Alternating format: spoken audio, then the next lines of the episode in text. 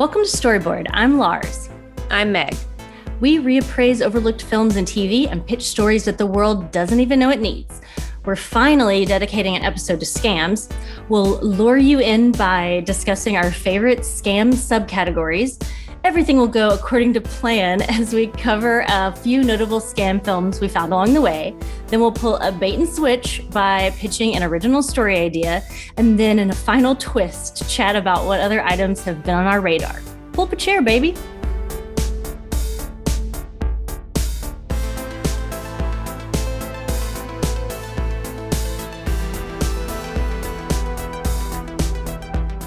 All right, Meg, what is a scam?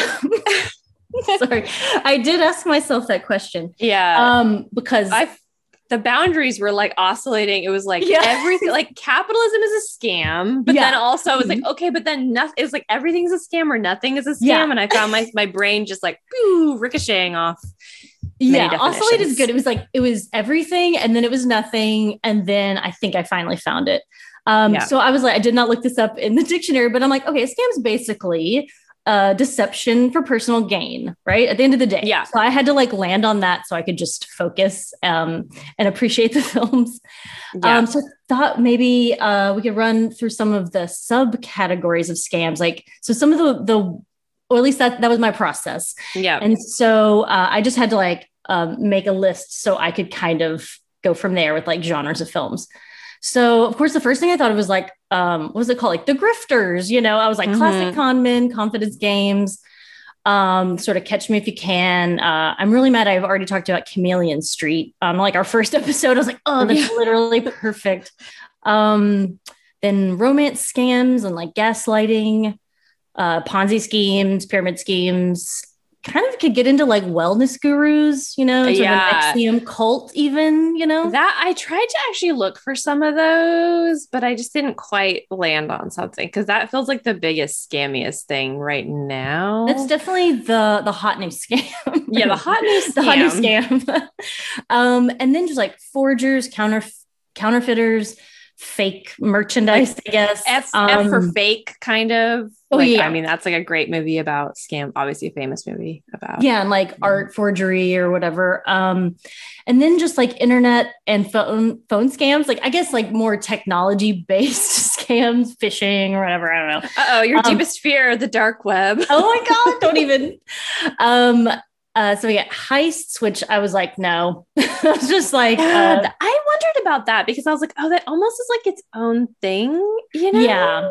Mm-hmm. It's kind like of you said, it could be its own standalone. Because the only scam usually is like if there's an inside man, I guess. Because yeah. really, it's just like guys doing their job, stealing stuff. I don't know, right? Um, and then I guess like government cover up, conspiracy, or like corporate, you know, sort of uh, cover up and conspiracy, and like general spies. The which war again, in is- Afghanistan, it's oh, a big God. Scam. It's just yeah. one big scam. It's just yeah. one big transfer to military contractors. Sorry, yeah. this is not some, it's not my politics yeah. podcast, but that's a yeah. scam. That's a, yeah. hey, that's a famous scam. So really, I mean, it's huge. There's a lot, there's a lot of scams out yeah. there. Most things are scams, I think is what we're finding yeah. out. But it does, it's true that like, my first thought was um, Ostap Bender, who is like the kind of famous confidence man that um, Ilf and Petrov developed in Uh, the Soviet Union and like the early part of the Soviet Union. So I think I've actually already covered the twelve chairs, but like that type mm. of, it's like you said, it's like for personal gain. Like I really did focus on this mm-hmm. person who's like enriching themselves. Yeah. Um, well, do you want to get into your first oh, one? Yeah. Or, I, sure. Or did you have more of a process or there's a more process? But I have uh, more of a process. No, I kind of, like I said, I ricocheted and I wildly was like, you know, everything is a scam. Yeah. One big scam. Yeah. Um, but I guess I will go. I don't know if there's like an easy starting point here, but I guess my I'll just go chronologically. So that's yeah. my first one that I picked. This is a, in the words of our friend Hannah, this is a strange little stinker of a movie. Oh my God. uh, it's Rosalie Goes Shopping from nineteen eighty-nine. The director is Percy Adlon, who did, um, he directed Baghdad Cafe, which I think is kind mm. of well known. Yeah. Um, that's like his only really well known film. And essentially, it's about uh, a German immigrant named Rosalie who has moved to somewhere in the South. I actually can't remember where it is. Sorry. Yeah, I'm not Arkansas. offended. Um, yeah, maybe. And she's married. Uh, she's married a local. So I think they met when he was in the military, but he like now dusts crops. Uh-huh. And her big thing is that she loves shopping. Like she freaking loves to shop. And so she has like um like a hundred thousand dollars in credit card debt. And God. So like everything is her like kind of building up this like web of like, you know, what is it, like robbing from Peter to pay Paul or whatever. There's some that, something Peter Paul and Mary. I don't Peter know. To, something yeah. like that. Peter Peter Paul and Mary. It's like so there's some Peter Paul and Mary in there. Yeah. Um. Well, I'm already stressed out. You know me. I'm like, oh my God. But it's very, how do I put this? It is, it is like a very strange, I feel like it, it's a tone of like a kind of odd eighties, like quirky type movie mm-hmm. that could be like a, almost like a cult movie. It's a comedy. Uh-huh. It's a very zany vibe. Um, the whole thing about her is that she then like develops this scam to like, it's looking pretty bleak because she's like really in debt. But she develops a scam to like scam this bank into like giving them like a huge loan to start this other business. Mm-hmm. Um, and so the whole thing is like, oh, well, when you go a hundred thousand dollars in debt, it's your problem. But when you're a million dollars in debt, it's the bank's problem. And oh, so she okay. like, it's kind of interesting, like scam the scammers type of yeah, situation. Yeah. I'm into um, it. But it's, yeah, it's like the tone is like odd. There's even like music that was written for the soundtrack. Like there's a soundtrack like about like the song, a song called like, oh, Rosalie, she's, she's my gal. Very strange. Wow. Um, the interiors are very au courant, you might say. Mm. Like it's that very eighties um, dreamlike, lots of pastels kind of vibe. But it's, I mean, it's odd. Uh, Judge Reinhold is in it as the priest who's trying to convince Rosalie not to scam so much, as in Judge Reinhold from um yeah, yeah. Fast Times. Yeah, I think I was gonna say I think he's actually either from Arkansas or he definitely lived there when I lived there because he would go to the same like oh. ca- cafe or whatever as me, oh. and it was huge. It was like our only celebrity, um and besides like Ted Danson and Mary Steenburgen. Like Ooh, anyway, that's pretty good. So, hey, that's so you know, there's a couple of yeah. I mean, I never went to the galas there or anything, so I didn't really see them. But um, but yeah, Judge. So I'm just saying, maybe it is Arkansas. Yeah, maybe anyway. I do think it is. It's like maybe in that kind of my recollection is somewhere like the Texarkana zone. Oh, okay, yeah. And actually, um, John Hawkes is in it as one of the children. Oh, okay. uh, one of Rose, I believe, one of Rosalie's children. He was never uh, a child though, so how is that possible? He's always he's been like, like um. There's some adult children and there's some like oh, teen hi. children. Okay. But it's, it's a, still, that's crazy. It's, it's an interesting one because I don't know, to me, it's emblematic of like, we are a country of scammers. Like if mm-hmm. you, so this idea of this um, German immigrant who comes and is like, oh, well, America is all about credit cards and like getting ahead and like, I'll just, it's easy. I'll just keep borrowing money and I'll borrow so much. I'll become, you know, an L L C and I'll just, I'll just make it work. And that's the way so many people kind of, I mean, despicable people get ahead, but she's, yeah. it's hard to pin down tonally. I think people should, it's worth watching. Like it's on Tubi. It's worth a okay. watch just to be like, what am I looking at here? Because there's a whole, there's a whole other, I don't even know if it's a genre. It's like amorphous from eighties, late eighties, early nineties, where I don't know what they're going for. And it's, they're trying mm. for that kind of oddball humor, but it's not wacky enough to have really broken through. Yeah. And it just ends up being yeah. left behind. That's interesting. Anyway. Well, that, um, that's a perfect segue into the exact vibe of, um, I was going to save this one for last, but I'll go ahead and talk about it since it sounds very similar. Um, The Gun in Betty Lou's Handbag, which I have talked about on Radar, like ages ago. Um, finally watched it. Uh, so it's nineteen ninety-two, directed by Alan Moyle. Um, so let's see, it starts, it's kind of confusing because it starts with Stanley Tucci um, with like, frankly, too much hair. Like he needs to be bald. Like he needs to be this age and bald. Um, yeah. Anyway. Yeah. Uh, so he's in a cheap motel room, about to have a sexual liaison with the wife of a rich card dealer guy or whatever that's like his boss. Okay, so then, so I'm, I'm only saying this to set up that like, uh, this is not a spoiler. So she leaves, Tucci is shot by an unseen shooter. And then we cut to small town librarian Betty Lou, played by Penelope Ann Miller, a powerhouse. Just kidding. She's kind of, she's fine. Um, sorry, hot take. She's got this like humdrum marriage to a young uh, homicide detective that is on that case.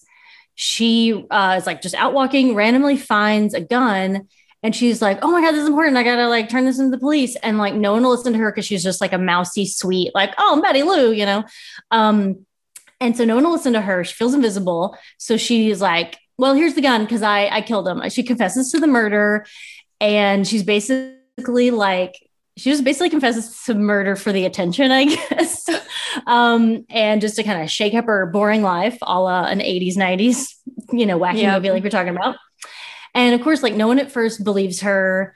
Um, but there's also occasionally cut to like this big city gangster. I can't remember if it's in like New Orleans or whatever. And he is trying to, because he might be involved with it, he's like trying to kind of set her up for it. So he kind of like, I don't know if plants evidence is the right word, but, you know, kind of anyways. So then some evidence comes to light, and she's like, they're like, okay, well, now we do think you did it. And she's like, oh, shit. Um, and there's like there starts to be a trial, but yet she's still like let out on bail to go to like this like library party. Anyway, it's obviously ridiculous. Oh, if there's one thing I can say libraries are known for, it's our parties. Your cocktail parties, right? That's right. Um, so obviously um, could be viewed through the lens of um like sheltered white woman has like a, a cutesy quasi safe holiday from her life by um, throwing herself like under the wheels of the justice system oh, yeah. with like no, no fears of detention or, you know, any repercussions.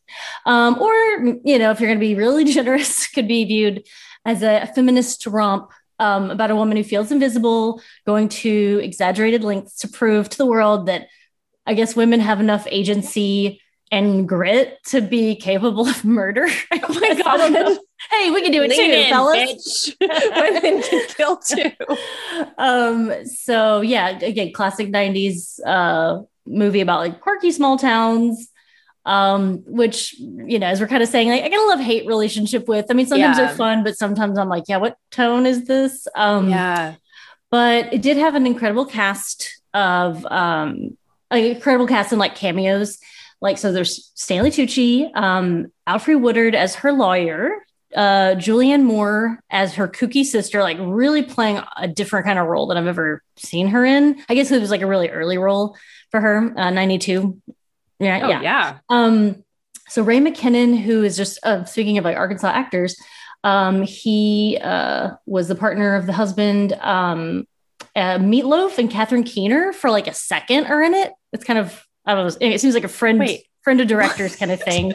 Like they were like, it doesn't even matter, but they were only in it for like one scene and they barely spoke. And I was like, again, I was like, well, maybe ninety-two. I don't know. The director is strange. I don't know. Maybe they're just friends of the director. Um, but yeah, speaking of the director, uh, also directed Empire Records, Pump Up the Volume, and Times Square. And this is neither here nor there, but I will just say now that Penelope Ann Miller in this movie, she has like reddish brown hair or something, but when she has blonde hair like she usually does, I do I have in the past confused her with uh Naomi Watts at times, like mm. very just slightly, I mean barely, you know. Um but anyway, that's all. It's just we've talked about our uh what is it, Tom Hiddleston, um Michael yeah. Fassbender My, yeah where you're like what wait Who? give me a yeah um anyway so is it a scam? I mean yeah she's I mean, isn't maybe personal gain? It's more like a street cred, I guess, or excitement right. or for people to finally notice her. So I think that, I mean, especially in the modern day, like a lot of internet related scams, like catfishing type things, it's like, yeah, they're not really gaining anything except just this personal enjoyment, whatever feeling, whether it's, right. you know, through this sort of psychopathy of, or whatever. But yeah, it's more of like a personal gain from like, this is exciting. Uh, you know, shaking up my life kind of thing. So yeah, being that visible to somebody, being perceived by somebody, maybe. Yeah, I think but, I've yeah. seen it on like, like I remember it honestly when I was a kid on like T B S or something, but I yeah, don't probably. have a firm grasp. I'm like, whoa, Stanley Tucci, Woo, the Tucci. Yeah, Um, yeah, it's uh, far too brief of a of a cameo. Um, and I think I really had to kind of go down a clandestine rabbit hole. Mm. I don't think it's really readily available, but maybe your local library, uh, yeah, you know, right. you to figure out a little situation there. Request that V H S potentially. Yeah, exactly. Like, and a full V C R. Yeah. Uh, no transition. So the uh, the next one I picked is, and honestly, I'm like, I don't know how to say this because French is not one of the languages I've ever taken. Uh, hospitalité, hospitalité, probably a silent H. So hospitalité, hospitalité or something like that. I mean, I'm, yeah. Okay. Something well, like anyway, Ospitalité, but it's a Japanese movie. The director is Koji Fukada, and it is from twenty ten. It is a black comedy. Um, so essentially, it's like this printer and his wife live this kind of boring life where they live above their shop, and he's in his neighborhood at one point, and this guy comes up to him and is like, "Oh, so-and-so, we were in class together. Like, we know each other." Or actually, maybe it's that I have to, t- I have to take a step back. It's been a little bit since I saw this. I think he's putting up posters for his daughter's escaped pet. And the guy actually is like, "Oh, I recognize your name." It's something like that, where he comes up yeah. to him and he's like, "Oh, we know each other." Mm-hmm. Which seems like such a good scam to do, to be like, "Oh, oh we remember each other from the past." And the other yeah. person is kind of a little too polite to say, "No, I don't know who you yeah, are." Yeah. And so this guy just um, essentially is like, oh, can I, like basically weasels his way into a job and then ends up moving in with them and kind of takes over their lives oh in God. This way that is alternately distressing because there's some really messed up stuff, but then yeah. also it's interesting. It's funny, and it's interesting the direction it takes with the couple and how they handle this interloper in their life who they realize at a certain point is just mm-hmm. um, a full scammer. Because yeah. he is bold, like fully yeah. bold. Yeah. I mean, he's just like, "I'm like running the print shop. I'm like making hiring decisions for your print shop. I'm li- I'm I'm doing a whole thing. I'm moving my my wife in that I never told you about." I mean, yeah. it's just like, it's really wild. It definitely, like, I think I read a review that said that it's sort of a commentary on um, Japanese xenophobia, because the wife is a, like a European um, immigrant. And then there's this whole, I don't want to spoil it, but there's an yeah. interest. It's, it's, I recommend this one. I like this one a lot. Yeah. He also directed uh, Harmonium, which is kind of like a, almost a similar movie about um, someone being hired and like meddling in a life. And then A Girl Missing from twenty nineteen, which I still am not sure what I think about, but um, uh, Hospitalité is on Canopy. So why not give it a try if you have Canopy access? Yeah. I don't want to spoil anything else yeah. about it, but it's, it's fascinating. It's, I don't usually like where it's like the stressful, like this, like mm-hmm. weirdo takes over your life kind of yeah. stories, but it took it in a really interesting direction that I kind of liked. I really like that kind of, yeah, I was like, is that its like own sub subcategory of scammer? Because something about taking over a life, it reminds me, I was like, a couple of things are coming to mind. There's a podcast called The Shrink Next Door, which again, I mean, I don't want to spoil things for people, but similar circumstances, but this happened in real life. I think oh, it's going to be a series. I listened to that one. Yeah. Yeah. yeah. Um, which I don't remember every little detail, but it's, it's pretty good. And then like Borgman, which had more of a supernatural vibe, but it's like a, would that be Norwegian or Swedish maybe? Um, where, and I think that's more of like a presence, like a, a supernatural kind of evil.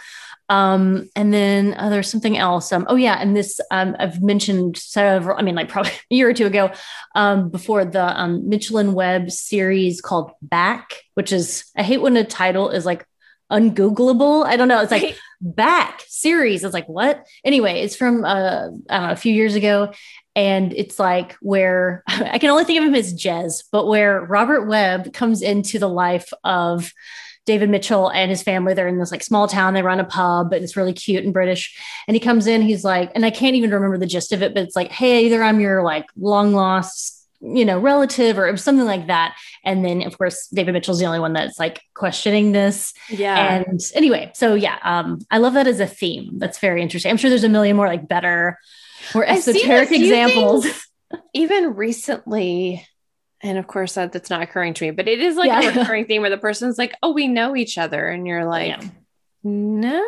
I'm sure there's a lot of really obvious examples I'm missing, but that's just what came to mind at first. Yeah. Um, I'll definitely check that out. It's a good scam yeah. because I personally yeah. actually struggle oh. to remember people. And so uh, I guess I'm outing myself here, but I rely a lot on context and to, and to, to like tell me basically like yeah, who yeah. somebody is.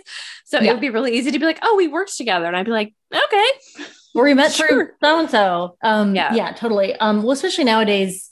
But I'm just saying, um, it doesn't take much for me to completely disassociate yeah. um, and and forget people I actually know. So someone could definitely convince me, like, yeah, you just forgot. Sweetheart, like, I need, you know. I'm your apprentice. I live in your studio space. You're yeah. like, sure. Yeah. I need to take over your business. Right. Um, yeah. Well, uh, maybe, I don't know if there's a really transition, but my next uh, pick, uh, Special Effects, from uh, nineteen eighty-four, directed by Larry Cohen. I think we did a, a movies about movies theme a while back. And so um, this would have been a spot on uh, addition for that. It's one of those, sometimes I'm like, should I save this movie in case we revisit a theme? Sorry, it doesn't matter. Um, yes. Yeah, so this was like a deliciously sleazy De Palma-esque movie. Mm. Um, so it's a direct, a movie director played by Eric Bogosian of Uncut Gems and Succession, who like, I feel like I, what's it called where it's like recency illusion or frequency illusion, where I was not aware of his existence. And then all of a sudden I feel like I see him everywhere in like a good yeah. way. I like him. Um, cause like I was just watching, well, I guess this, I was like, there was a movie I watched. I was like, yeah, it was this. Anyway, there was another one though. Um, trying to think of Talk Radio or something, which oh, we it saw him great. in something recently too, actually. Yeah, he's actually got such really a great, great like voice for radio. So when I saw him in Talk Radio, I was like, this makes a lot of sense. Perfect. Actually. Yeah. Um, not a great film, anyways. But uh, yeah, back to this Special Effects. Um, so okay, got a film director played by Eric Bogosian. Um, I think that's how you say his name. Um, who uh, murders this desperate wannabe actress played by Zoe Lund from Abel Ferreira's um, Miz forty-five. Um, so he, this desperate actress like comes to his door and he, you know, they're kind of getting amorous or whatever. And then things like she starts, you know, like any misogynist, like everything that's like sex and turns into murder. It's like, she laughs at him and of course he can't stand it. Right. And so he goes, and he's like, he films everything that goes on in his bedroom. Um, anyway, oh, and so boy. he like, mur- he murders her, uh, strangles her, and it's, it's on film. And, um, so then he inserts himself into the murder investigation uh, and and films a movie about the murder. So kind of like a cinema verite sort of, or like a re oh. uh, a reenactment or a whatever, you know. And and he's kind of like a director that was like hot shit, and then he was sort of went over budget. So he's kind of like waning, but he's still got some buzz. So anyway, um, so he's like a semi big deal. So we can kind of like get in with like the cops and kind of like lead them astray mm-hmm. or whatever, and get them like um, their attention diverted. Like, oh, what about her husband, or, you know, or her estranged husband or whatever.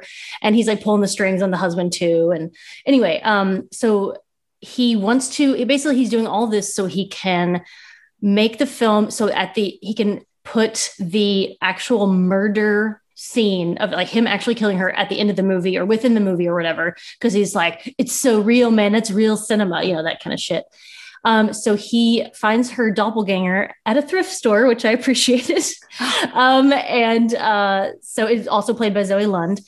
And, oh, I will say when she is like the wannabe actress at the beginning. So basically she's like a, at a, like a strip show, and she's like, goes up to, finds his apartment. She's like, oh, I'm an actress, you know? Anyway, and she has like a wild Southern accent, which is obviously overdubbed by someone else, but it's kind of weird to overdub something like maybe she wasn't doing a great job, but to overdub it with someone doing an equally bad job is strange. Anyway, but she has a normal accent um, as the doppelganger. Um, anyway, and so he sort of like retro engineers like the sets and the the plot so he can insert that final shot. So it's like, they're like, why is this room like this? And why is it? And he's like, oh, you know, for atmosphere or whatever, you know, he, oh every little question, like, like, I guess they don't know what his bedroom looks like, but he's like, yep, this is just a great looking room, you know, red walls and whatever. Don't you think the interior design is really good? And they're like, no, it looks like a fucking sleazy rapist's bedroom. And there's like, anyway. Um, so, and I sh- I don't know. I'm just thinking I should probably watch fewer movies where women are getting violently murdered. I was like, why do I keep going to that well? But I just love like seamy, sleazy De Palma yeah. so much. And so it's twisted, I know. Um, so Larry Cohen directed other schlocky, I don't know if hits is the word, but other schlocky movies such as The Stuff and Cue the Winged Serpent. And he, oh yeah, he wrote uh, Sidney Lumet's thriller Guilty as Sin, which I've mentioned before. It has like a completely wild ending, um, which anyway, so I was like, oh, that makes a lot more sense now. Um, but yeah, it's not, I'm trying to think, I feel like it was available on Hulu. I don't know if it was through H B O or if it was just Hulu, but it's around. Um, yeah. So if you like that kind of sleazy sort of vibe, schlock, not schlocky exactly, but you know, it's definitely, it's not, but yeah, I know it's, it's not sh- like horror, but it's, it's definitely a certain type of thriller. That's, you know, a guilty pleasure.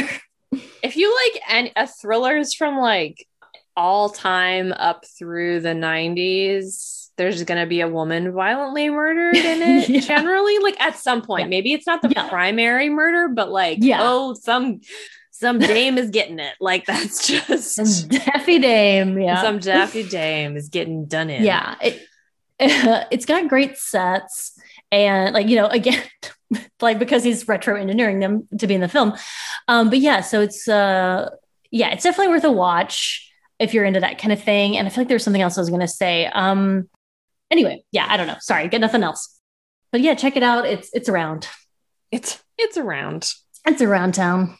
Well, I guess if you want to go for like some kind of horrible third wave, like women can be totally like dead-eyed narcissists, like sociopaths too, then my next movie could work for you. Oh yeah, I just realized um, I didn't even go to the scam of it all. It was pretty apparent, right? He's scamming yeah. everyone. It's he's oh, scamming because okay, like, sorry, I was oh, like, I know there's something else I was supposed to talk about. Like, oh yeah, scams. Sorry. So that was a scam. The scam your- is like, oh, it's a film, but actually it's a it's like I just want to put my disgusting murder and blah blah blah. Anyway, you get it.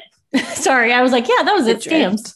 Sorry, go ahead. So narcissistic. Stay on theme. Yeah, sorry, um, sorry. So this is the only documentary that it that I picked, and it's called The Woman Who Wasn't There.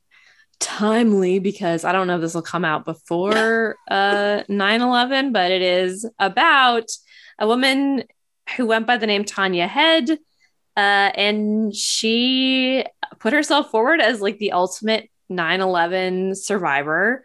She basically was like, I have a friend who would call these type of people a topper. Like no matter what you have, yeah. they have to top you. Mm. They have to. So someone would say, I was pulled from the burning rubble um, of World yeah. Trade Center. And she'd be like, well, I was carried through like ten floors. Literally, literally. Yeah. She's like, I was carried oh. down ten floors, smoking rubble. Um, and my arm almost was detached.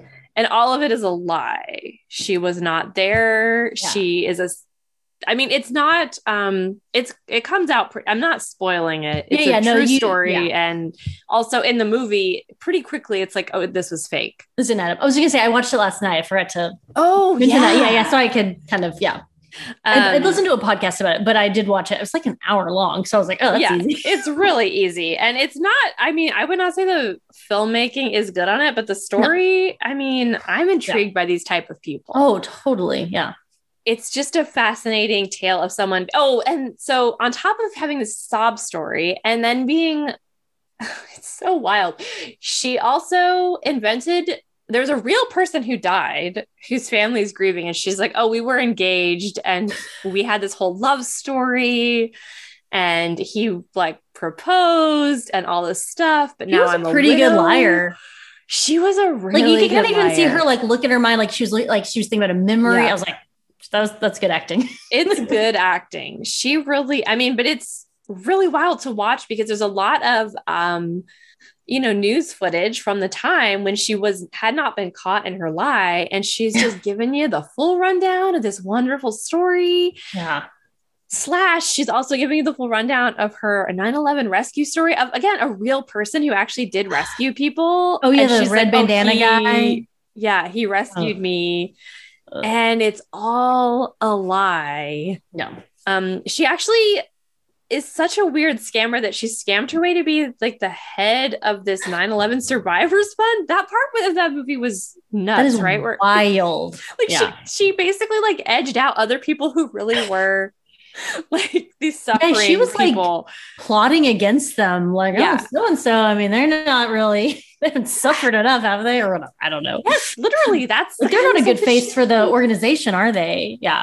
Yeah, and it turns out that it was all, I mean, just fully invented. Like Ugh. the one criticism I would have of it is that it doesn't really get into like why she decides to do this. Mm-hmm. It's just like, oh, she was really wealthy. Like, don't feel sorry for this person. Like, yeah. really don't. She like grew up very wealthy, very uh, privileged, very coddled in Spain. I was like getting her M B A when this was all going on, and I guess she maybe just was like on the message boards of these people yeah. and that's taking notes furiously. Yeah, uh, but it's a fascinating character type because it is definitely, I don't know if like compulsive lying actually is still in the D S M whatever, but mm-hmm. you know, there are people that are being interviewed that were in this survivors group and they would say things like, she would lie about anything. She lied about having a dog, for example. She would say, oh, I have a dog. And like, then people what? would be like, yeah, I want to see your like, dog. Why? Yes. Just lying about anything, but it is, I mean, it's bold. The amount, yeah. like the level to which she took it is intense. Um, yeah. I'm fascinated by stuff like that. Yeah. Uh, especially like people that want to like, I want attention specifically. Like there's a certain type like of like social attention of like, yeah, I want people to pity me and think I'm really brave for like, yeah. you know, surviving and like, oh, you were there at this huge moment in history. And like, yeah. And you're like, I don't know, siphoning, or I don't know what the word is. Like you're a grief vampire, I guess. Yeah. I don't know. You're like being around all these people that are truly suffering and like traumatized. And, and it's and kind of, I it mean, sounded like she was minimizing their, their shit. She's like, cause yeah, my stuff was worse. It, that is the part that's so wild is it's just, it's kind of um, wild to watch these people talk about their actual things that they went through that were really, I mean, yeah. scarring for life. She would just be like, that was nothing compared to what I went through in this made up story that I have.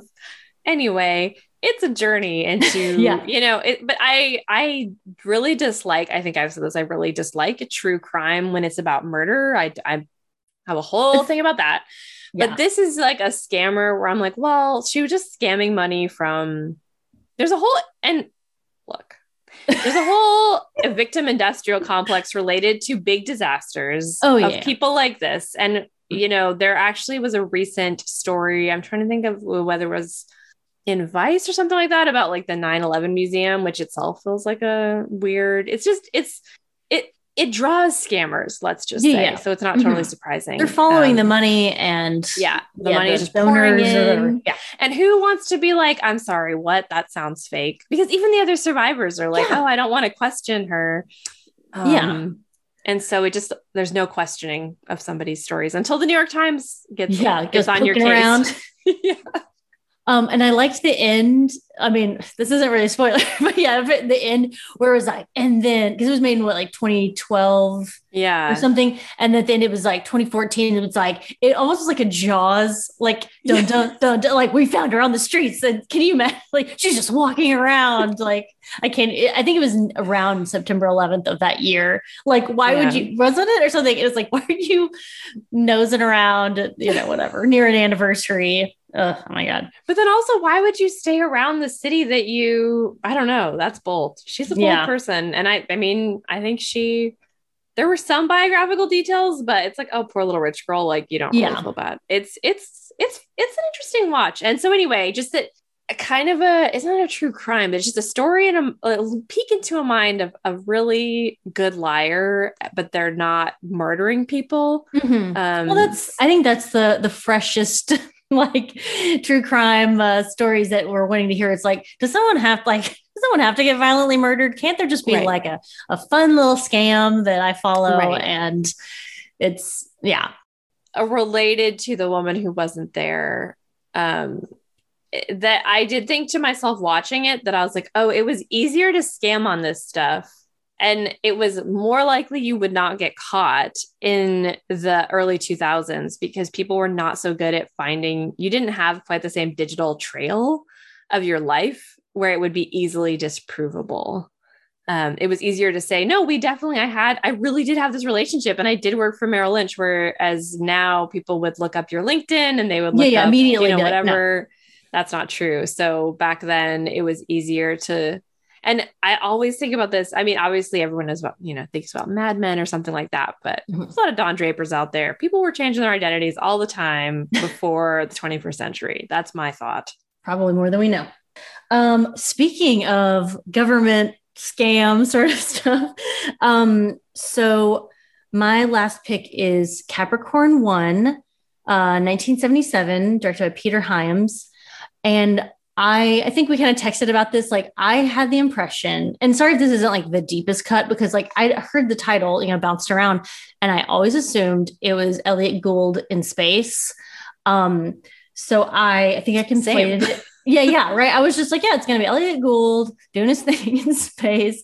Um, I con- I was conflating it with, I think it's called like Saturn three, um, maybe from around like nineteen eighty. Um, that's all. It's a weird movie. Anyways, it's just kind of like a space disaster. I mean, disaster on like uh, as far as a film, a fiasco kind of thing. Um, anyway, so, but then I found out uh, what it was actually about, and I immediately wanted to watch it. Um, so it's actually about Uh, NASA faking a Mars landing, and they kind of tell you right away, so it's not a spoiler. Um, so three astronauts played by James Brolin, Sam Waterston, and O J Simpson. Whoa! um, so the director did not want to hire him. I think that was like a studio oh. note thing. So that was, you know, small consolation. Um, so they are literally just like about to launch. Uh, it's being televised, all that kind of stuff. And then they are clandestinely pulled from the this like first manned mission to Mars at the last minute. And then an unmanned rocket launches with like the whole world watching, and the whole world is assuming, and the families of the guys and everything, uh, assuming the men are still on the space flight.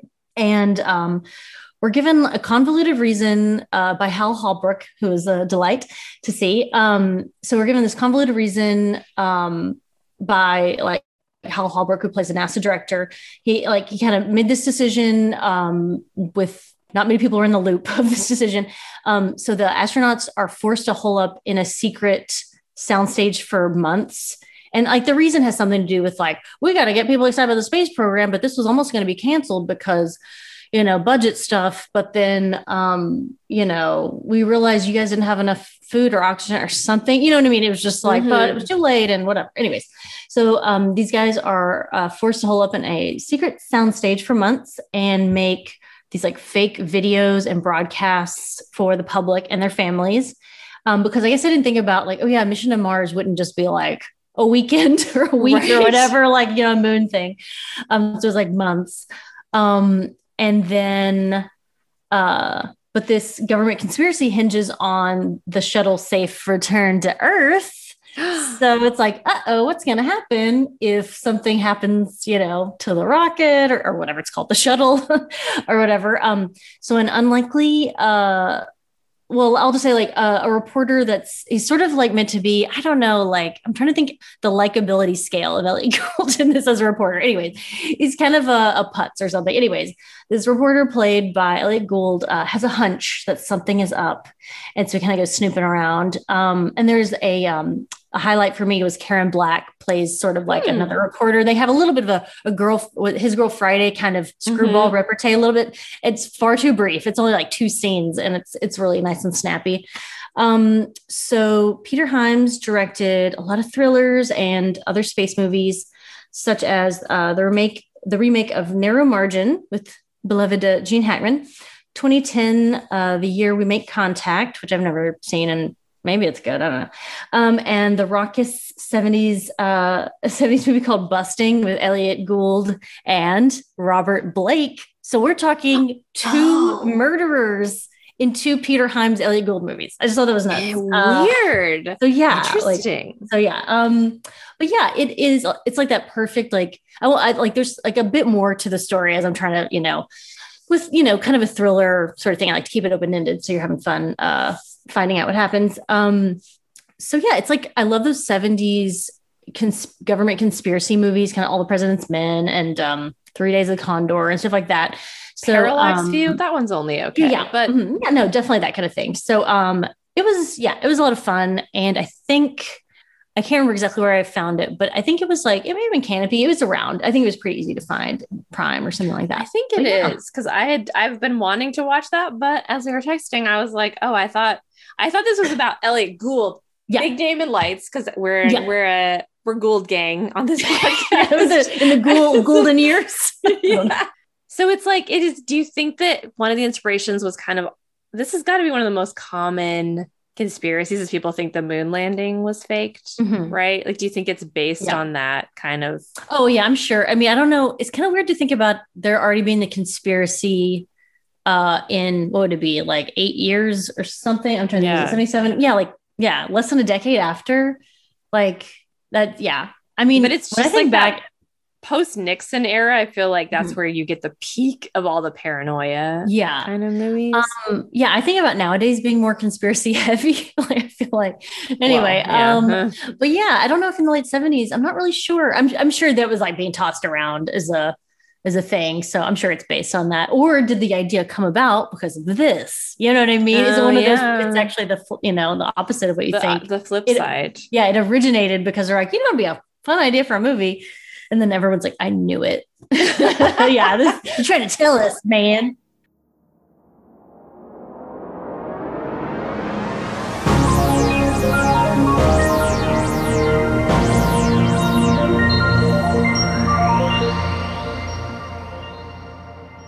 Well, it's time for a bait and pitch. Does that?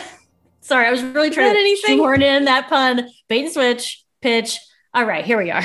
So for this round, um, we're doing what I am forcing us to call a fanfic pitch because we usually do living actors in their current state yeah. of age. I don't know, whatever. Like so it would this, have to be made, technically be yeah, able to be made. Yeah, exactly. Usually. So I was like, let's have fun with it. And let's just like any actor of any, you know, time of in like any um, time in their life, you know, uh, and if we're like, let's have this like be pulled from the vault. Oh, this was made in nineteen, whatever, you know, that kind of thing. So basically no limitations pretty much as far as actors go. So um, I'm leading this time and I usually try to find, uh, oh yeah, sorry. And we each bring two disparate ele- surprise elements uh, and we, you know, blend them together, trying to make a, a film of it that, you know, sounds fun. So Um, and I'll usually try to find a title along the way that uh, could be a working title, something I, just, I don't know, I think is interesting. So this uh, this is neither here nor there, but I kind of love, hate this. So anyway, the, the Linguini incident from nineteen ninety-one. Full disclosure, I was, when I was looking this up, I was like, I had ordered pasta to pick up. And so I was like, ooh, linguine, that sounds so mm. good. And so I was like, sounds delicious. Um, so one of my favorite actors, like, especially like uh, kind of with scam movies, but like any thriller suspense movie that has, that stars Roy Scheider, I am on board usually. Uh, I love him. Uh, he's charming and he's got like the body of a cat burglar. Like he's just made to like wear a turtleneck and like, you know, cigarette pants. Um, so, you know, he's from like Jaws and Marathon Man and um, all that jazz and stuff. Uh, so I'm pitching actor Roy Scheider in oh, the okay. Linguini incident. Uh, and of Roy Scheider, I'm trying to think what era. I mean, you know, late seventies kind of, yeah. you know. Um, all that jazz era. All right? that jazz kinda. era, yeah. Um, and so... Um, there were so many scam ideas. I had to narrow it down because uh, there's a lot, a lot of good ideas out there. But um, I've recently been made aware of, um, and I can't believe, I'm actually shocked that I didn't know this, that rich people, and this could also be like its own conspiracy theory, like maybe this isn't true, but that rich people like, you know, not only buy obviously like expensive art and jewels and whatever, um, as you'd imagine, but they also, I guess, are so paranoid about their, you know, those items being stolen that they will hire like forgers and like whatever counterfeiters to make replicas of said paintings and jewels and whatever to like display in public. So like in their house, they might actually display like a fake, you know, Rembrandt or whatever the fuck, I don't know, whatever. Um, and like their jewels will be like fake jewels. So they'll have like the real stuff in the vault But then, the th- you know, so it's like, I bought this thing. It's real, quote unquote, spent millions on it. Then I spent however much for a forgery to be made, and I'm paying for the forgery.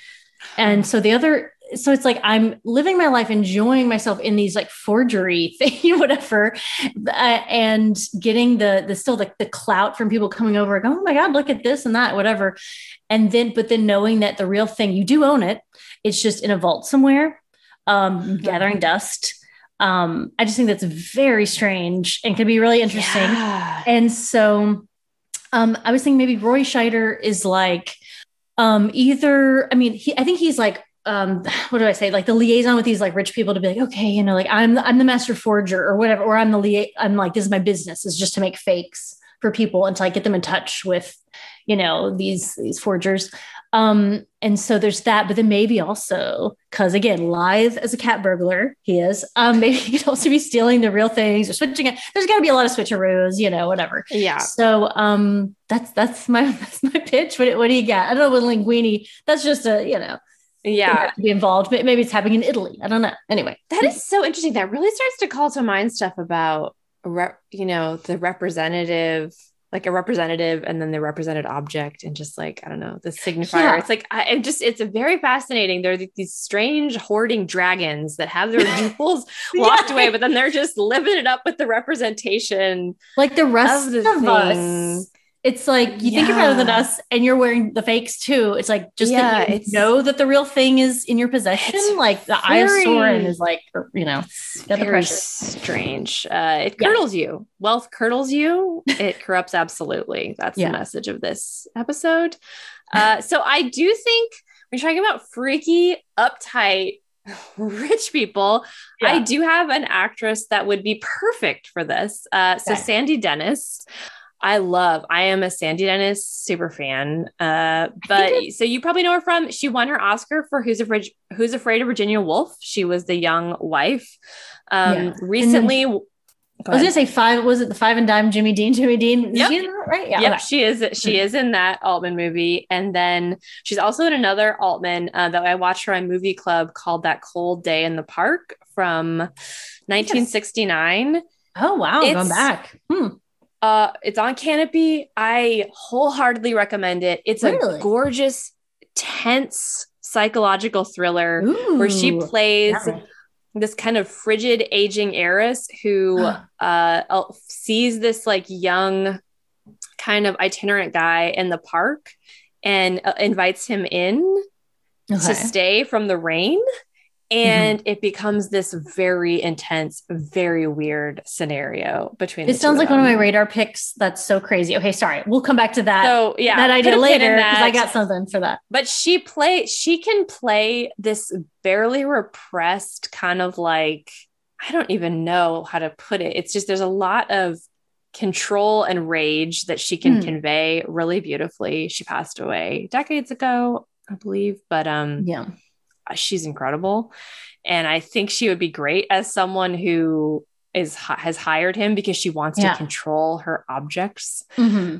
Um, yeah, I know. I feel like there could definitely be some final twist. Like actually she's penniless and I don't know, whatever, there's gotta be yeah. something else there. Like the, the, I mean, there's gotta be something where like the real items are fake or something. I mean, obviously maybe that's the most I know. Thing, but so like, my element was going to be a switcheroo of some kind, but oh, it sounds well, like you've already covered you know. that. So yeah, yeah. no, no. If I, yeah, final twist, the final switcheroo, um, I don't, I'm not even saying I know what I think the final, like, and then the real, uh, you know, art item should be, we should see him in a, I don't even know, a museum or something at the Should end. Like, it be I that she's actually a stand-in for the real wealthy person? oh like, my she God. She is an actress. May, you've blown my mind. I have chills. You got me. Sorry.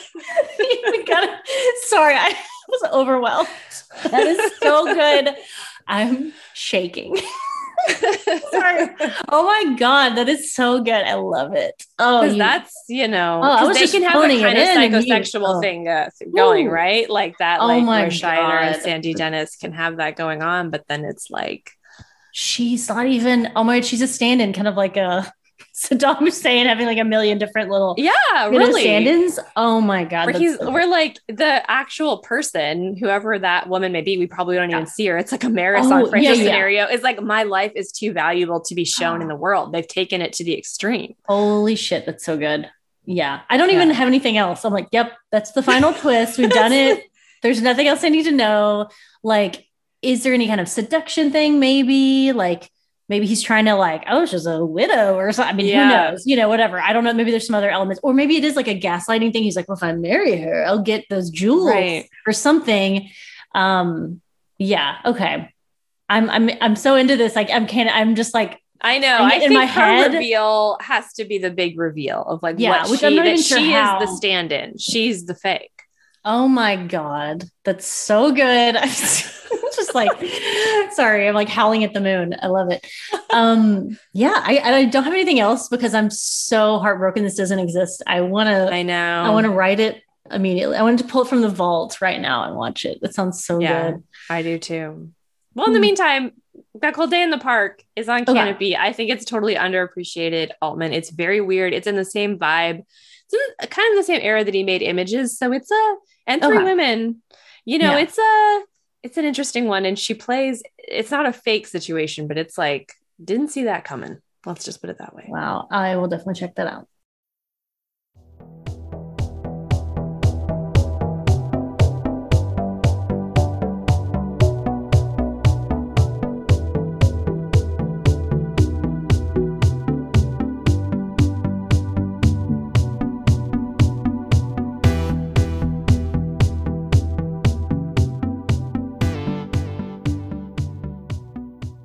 All right, well, it's time for radar discussion. Uh, talk about what we've been seeing, uh, what we want to see, things to avoid.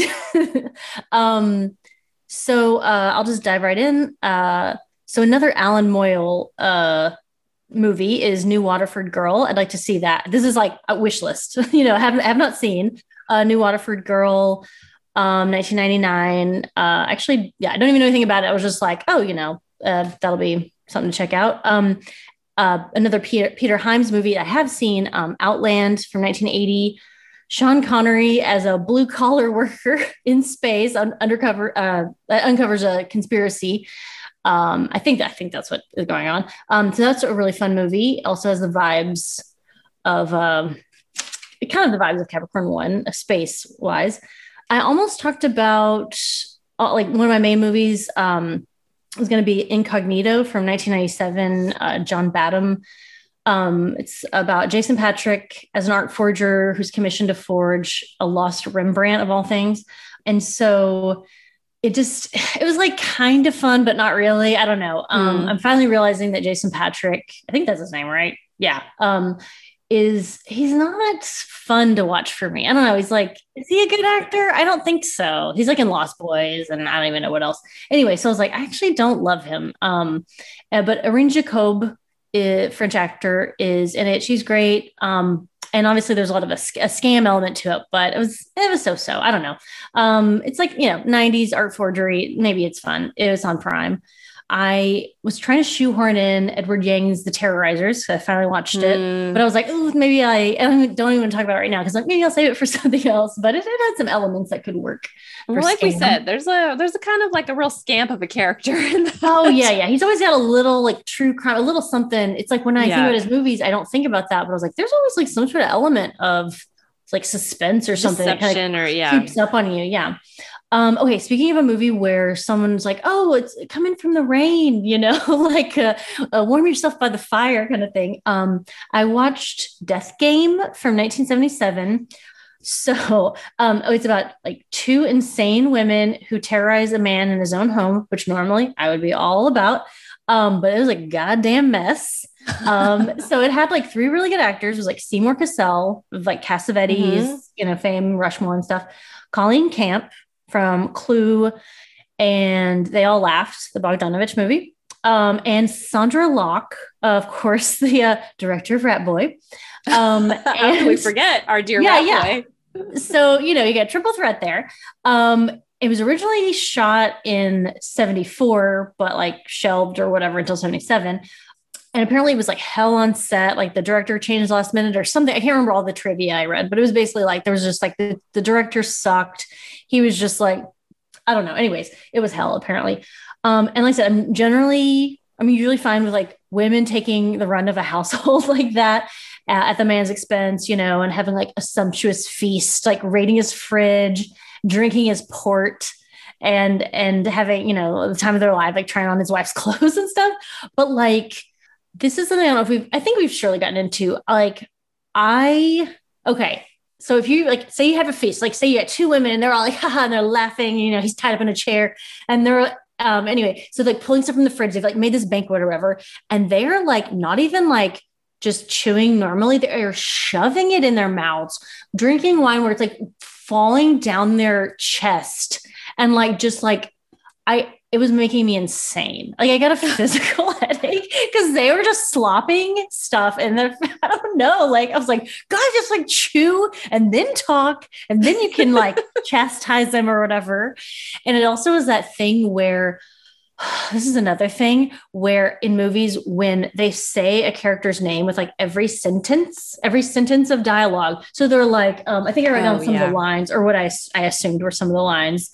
Um, like, don't you like me, George? George, offend your wife's nightgown. You're trying oh, to get rid yeah. of us, George. It was like George, George, like literally every sentence. And the I was worst. just like, I want there to be some sort of like countdown or some sort of p- piece of trivia. Like when uh, in Interstellar, when he says his daughter's name, Murph, like three hundred times or something, I wanted someone to like count them because, oh my God, it was a lot. Anyway, sorry to go off the rails on that, but I was like, um, oh yeah. And then also I've tried to write these down, but I was looking up Colleen Camp's Um, filmography. And she was like, I think something like she was in the movie, like Death Game, Deadly Games, and Game of Death, all within like wow. five years of each other. And I was like, what?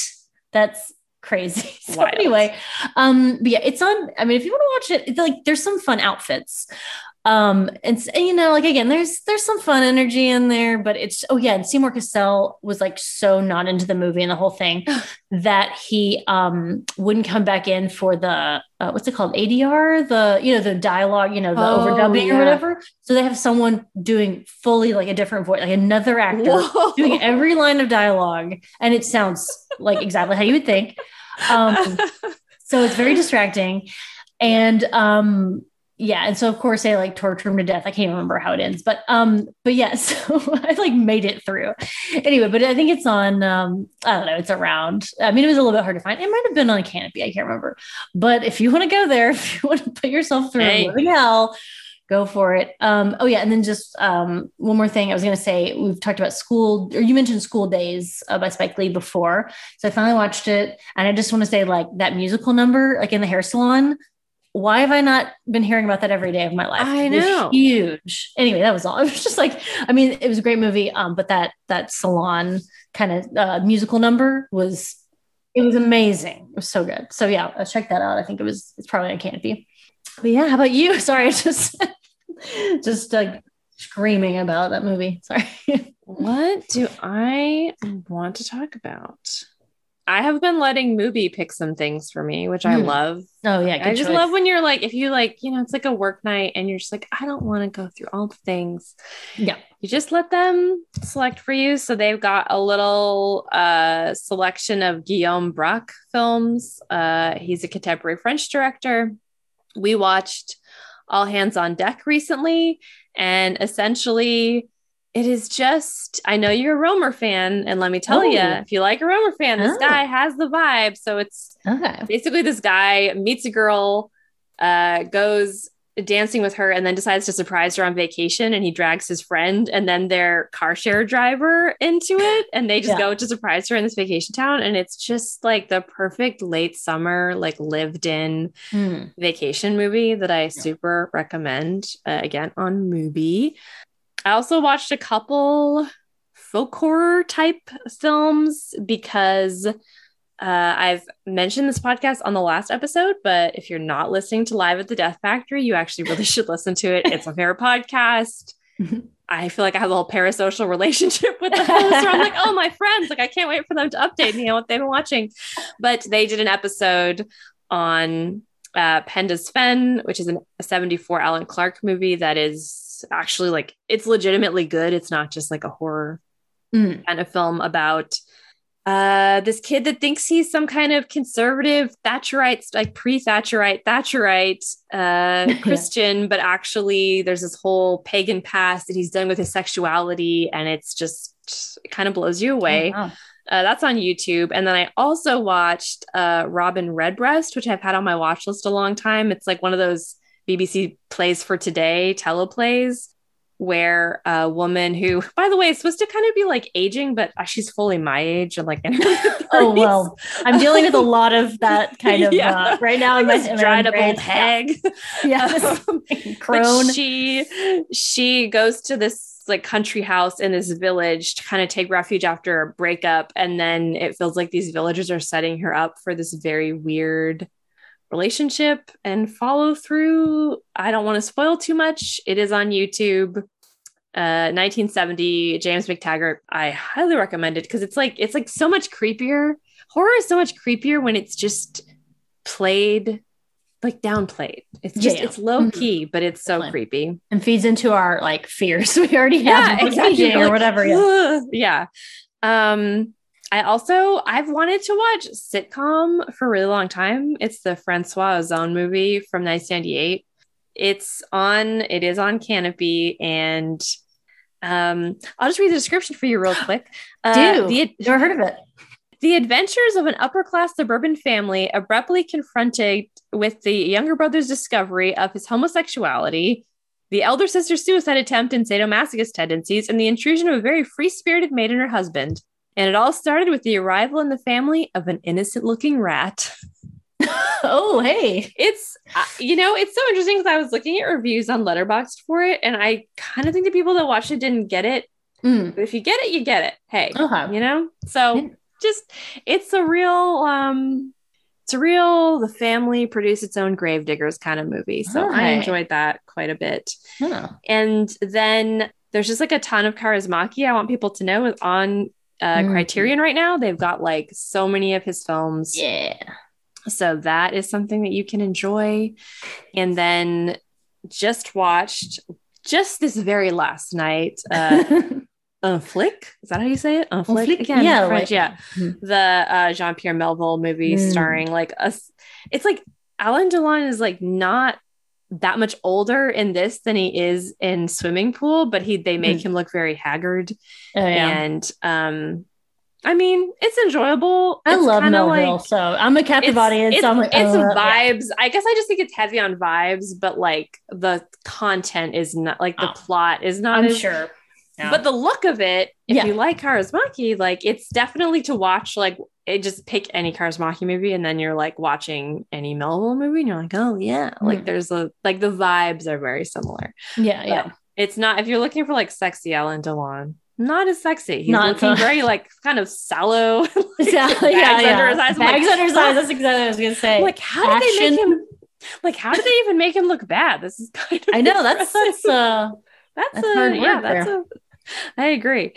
Um, that's what I've been watching. And do I have anything on my watch list that I really am looking forward to? I will just pipe in, and I know that.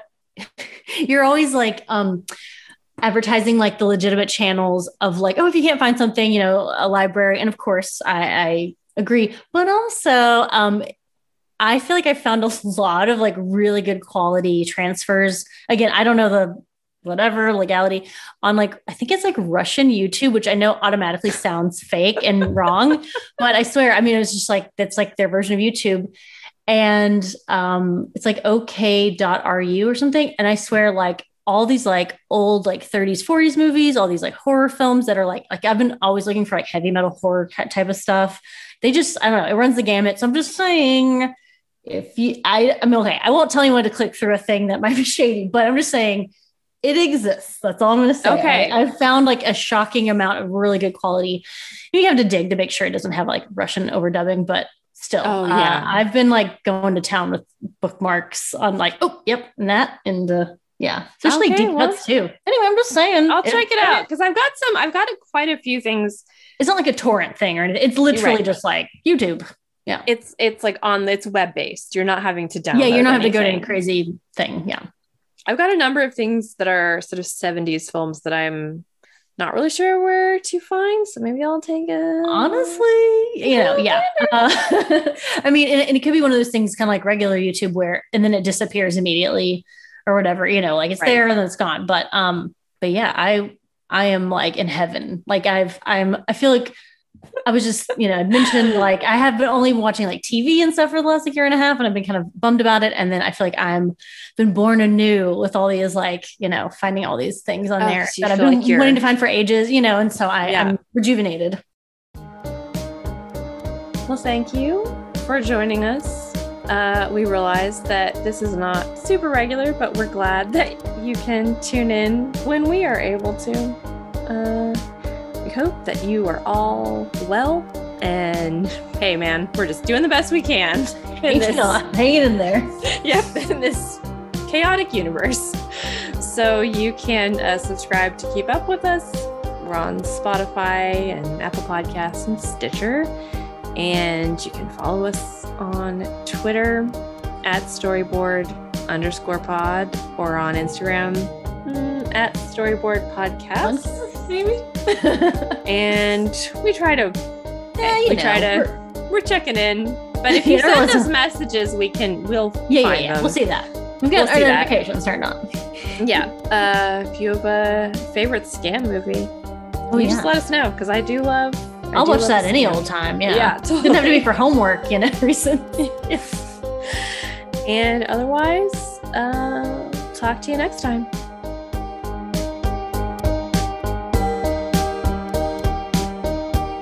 Wait, Child's Play, right? He's like the serial. Speaking of serial killers possessing things. Yeah, he is. Like, okay. That's, and then he kind of got typecast, I think. It's like a psycho. Yeah, well, I mean, yeah. If the crazy eyeballs fit